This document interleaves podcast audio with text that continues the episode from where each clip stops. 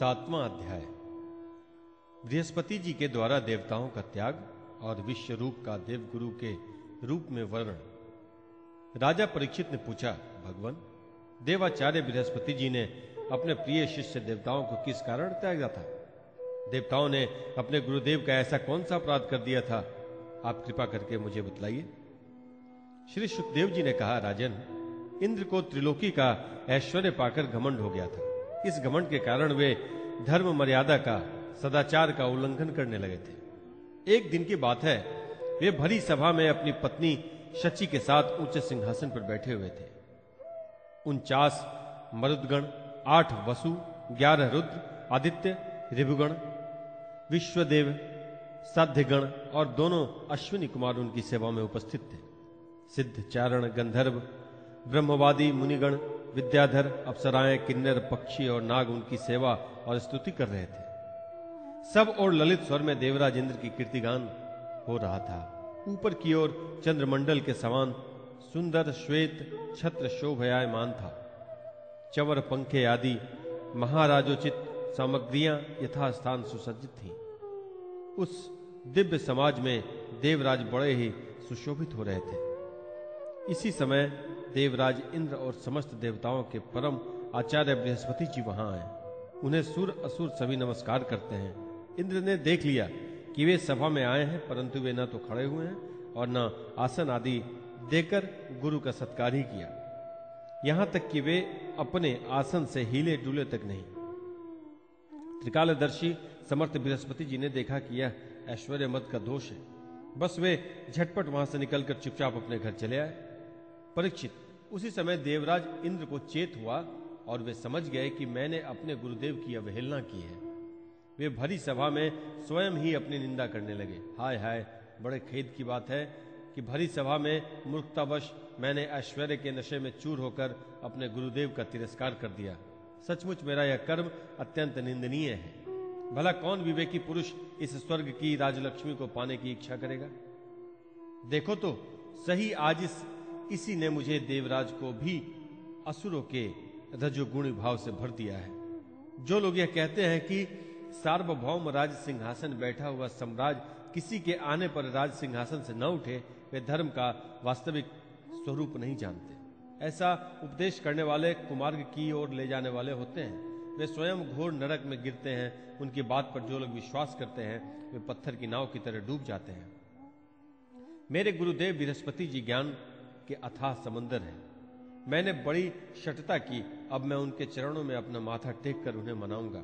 परीक्षित, देवराज इंद्र इस प्रकार सोच ही रहे थे कि भगवान बृहस्पति जी अपने घर से निकलकर योग बल से अंतर्ध्यान हो गए। देवराज इंद्र ने अपने गुरुदेव को बहुत ढूंढा, ढूंढवाया, परंतु उनका कहीं पता न चला। तब वे गुरु के बिना अपने को सुरक्षित न समझकर देवताओं के साथ अपनी बुद्धि के अनुसार स्वर्ग की रक्षा का उपाय सोचने लगे। परंतु वे कुछ भी न सोच सके। उनका चित्त अशांति बना रहा। परीक्षित दैत्यों को भी देवगुरु बृहस्पति और देवराज इंद्र की अनबन का पता लग गया था। तब उन मदोन्मत और आतताई असुरों ने अपने गुरु शुक्राचार्य के आदेशानुसार देवताओं पर विजय पाने के लिए धावा बोल दिया। उन्होंने देवताओं पर इतने तीखे तीखे बाणों का वर्षा किया कि उनके मस्तक जंगा बाहुवादी अंग कटकट कर गिरने लगे। तब इंद्र के साथ सभी देवता सिर झुकाकर ब्रह्मा जी के शरण में आए। स्वयंभू एवं समर्थ ब्रह्मा जी ने देखा कि देवताओं की तो सचमुच बड़ी दुर्दशा हो रही है। अतः उनका हृदय अत्यंत करुणा से भर गया। वे देवताओं को धीरज बधाते हुए कहने लगे।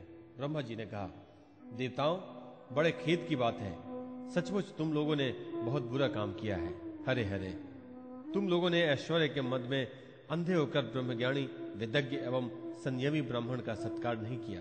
देवताओं, तुम्हारी इसी अनीति का यह फल है कि आज समृद्धशाली होने पर भी तुम्हें अपने निर्बल शत्रुओं के सामने नीचा देखना पड़ रहा है। देवराज, देखो तुम्हारे शत्रु भी पहले अपने गुरुदेव शुक्राचार्य का तिरस्कार करने के कारण अत्यंत निर्बल हो गए थे, परंतु अब भक्ति भाव से उसकी आराधना करके वे फिर धन जन से संपन्न हो गए हैं। देवताओं, मुझे तो ऐसा मालूम पड़ रहा है कि शुक्राचार्य को अपना आराध्य देव मानने वाले ये दैत्य लोग कुछ दिनों में मेरा ब्रह्मलोक भी छीन लेंगे। भृगुवंशियों ने इसे अर्थशास्त्र की पूरी पूरी शिक्षा दे रखी है। ये जो कुछ करना चाहते हैं, उसका भेद तुम लोगों को नहीं मिल पाता। उनकी सलाह बहुत गुप्त हो, ऐसी स्थिति में वे स्वर्ग को तो समझते ही क्या है? वे चाहे जिस लोक को जीत सकते हैं। सच है, जो श्रेष्ठ मनुष्य ब्राह्मण गोविंद और गौ को अपना सर्वस्व मानते हैं और जिन पर उनकी कृपा रहती है, उनका कभी अमंगल नहीं होता। इसलिए अब तुम लोग शीघ्र ही त्वष्टा के पुत्र विश्वरूप के पास जाओ और उन्हीं की सेवा करो। वे सच्चे ब्राह्मण, तपस्वी और संयमी हैं। यदि तुम लोग उनके असुरों के प्रति प्रेम को क्षमा कर सकोगे और उनका सम्मान करोगे तो वे तुम्हारा काम बना देंगे। श्री सुखदेव जी कहते हैं, परीक्षित जब ब्रह्मा जी ने देवताओं से इस प्रकार कहा, तब उनकी चिंता दूर हो गई। त्वष्टा के पुत्र विश्वरूप ऋषि के पास गए और उन्हें हृदय से लगातार लगाकर यूँ कहने लगे। देवताओं ने कहा, बेटा विश्वरूप, तुम्हारा कल्याण हो। हम तुम्हारे आश्रम पर अतिथि के रूप में आए हैं। हम एक प्रकार से तुम्हारे पितर हैं। इसलिए तुम हम लोगों की समयोचित अभिलाषा पूर्ण करो। जिन्हें संतान हो गई हो, उन सत्पुत्रों का भी सबसे बड़ा धर्म यही है कि वे अपने पिता तथा अन्य गुरुजनों की सेवा करें। फिर जो ब्रह्मचारी हैं, उनके लिए तो कहना ही क्या है? वत्स आचार्य वेद की, पिता ब्रह्मा जी की, भाई इंद्र की और माता साक्षात पृथ्वी की मूर्ति होती है। इसी प्रकार बहन दया की, अतिथि धर्म की, अभ्यागत अग्नि की और जगत के सभी प्राणी अपने आत्मा की ही मूर्ति, आत्मस्वरूप होते हैं। पुत्र, हम तुम्हारे पितर हैं। इस समय शत्रुओं ने हमें जीत लिया है। हम बड़े दुखी हो गए हैं। तुम अपने तपोबल से हमारा यह दुख, दरिद्र, पराजय टाल दो, पुत्र।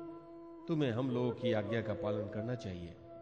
तुम ब्रह्मनिष्ठ ब्राह्मण हो, अतः जन्म से ही हमारे गुरु हो। हम तुम्हें आचार्य के रूप में वर्णन करके तुम्हारी शक्ति से अनायास ही शत्रुओं पर विजय प्राप्त कर लेंगे, पुत्र। आवश्यकता पड़ने पर अपने से छोटों का पैर छूना भी निंदनीय नहीं है। वेद ज्ञान को छोड़कर केवल अवस्था बड़प्पन का कारण भी नहीं है। श्री सुखदेव जी कहते हैं, परीक्षित, जब देवताओं ने इस प्रकार विश्व रूप से पुरोहित करने की प्रार्थना की, तब परम तपस्वी विश्व रूप ने प्रसन्न होकर उनसे अत्यंत प्रिय और मधुर शब्दों में कहा। विश्वरूप ने कहा, पुरोहित का काम ब्रह्म तेज को क्षुण करने वाला है। इसलिए धर्मशील महात्माओं ने उनकी निंदा की है। किंतु आप मेरे स्वामी हैं और लोकेश्वर होकर भी मुझसे उसके लिए प्रार्थना कर रहे हैं। ऐसी स्थिति में मेरे जैसा व्यक्ति भला आप लोगों को कोरा जवाब कैसे दे सकता है? मैं तो आप लोगों का सेवक हूँ। आपकी आज्ञाओं का पालन करना ही मेरा स्वार्थ है। देवगण, हम अकिंचन हैं। खेती कट जाने पर अथवा अनाज की हाथ उठ जाने पर उनमें से गिरे हुए कुछ दाने चुन लाते हैं और उसी से अपने देव कार्य तथा पितृ कार्य संपन्न कर लेते हैं। लोग पालो, इस प्रकार जब मेरी जीविका चल ही रही है, तब मैं पुरोहिती की निंदनीय वृत्ति क्यों करूँ? उससे तो केवल वे ही लोग प्रसन्न होते हैं जिनकी बुद्धि बिगड़ गई है। जो काम आप लोग मुझसे कराना चाहते हैं, वह निंदनीय है, फिर भी मैं आपके काम से मुँह नहीं मोड़ सकता, क्योंकि आप लोगों की मांग ही कितनी है। इसलिए आप लोग का मनोरथ मैं तन मन धन से पूरा करूँगा।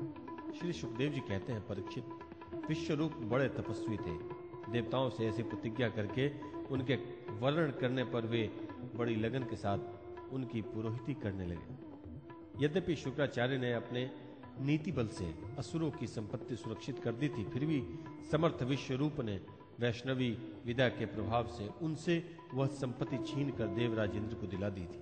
राजन, जिस विद्या से सुरक्षित होकर इंद्र ने असुरों की सेना पर विजय प्राप्त की थी, उसका उदार बुद्धि विश्वरूप ने ही उन्हें उपदेश दिया था।